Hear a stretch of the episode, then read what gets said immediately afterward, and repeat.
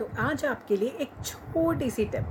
अगर आप अपने पार्टनर को रिमाइंड करवाते रहेंगे कि how much you care for them उनको ये रियलाइज़ करवाते रहेंगे कि वो ही आपकी प्रायोरिटी है तो आप अमेज़ हो जाएँगे ये देख के कि कितनी सारी प्रॉब्लम्स आपकी रिलेशनशिप की गायब हो जाएगी।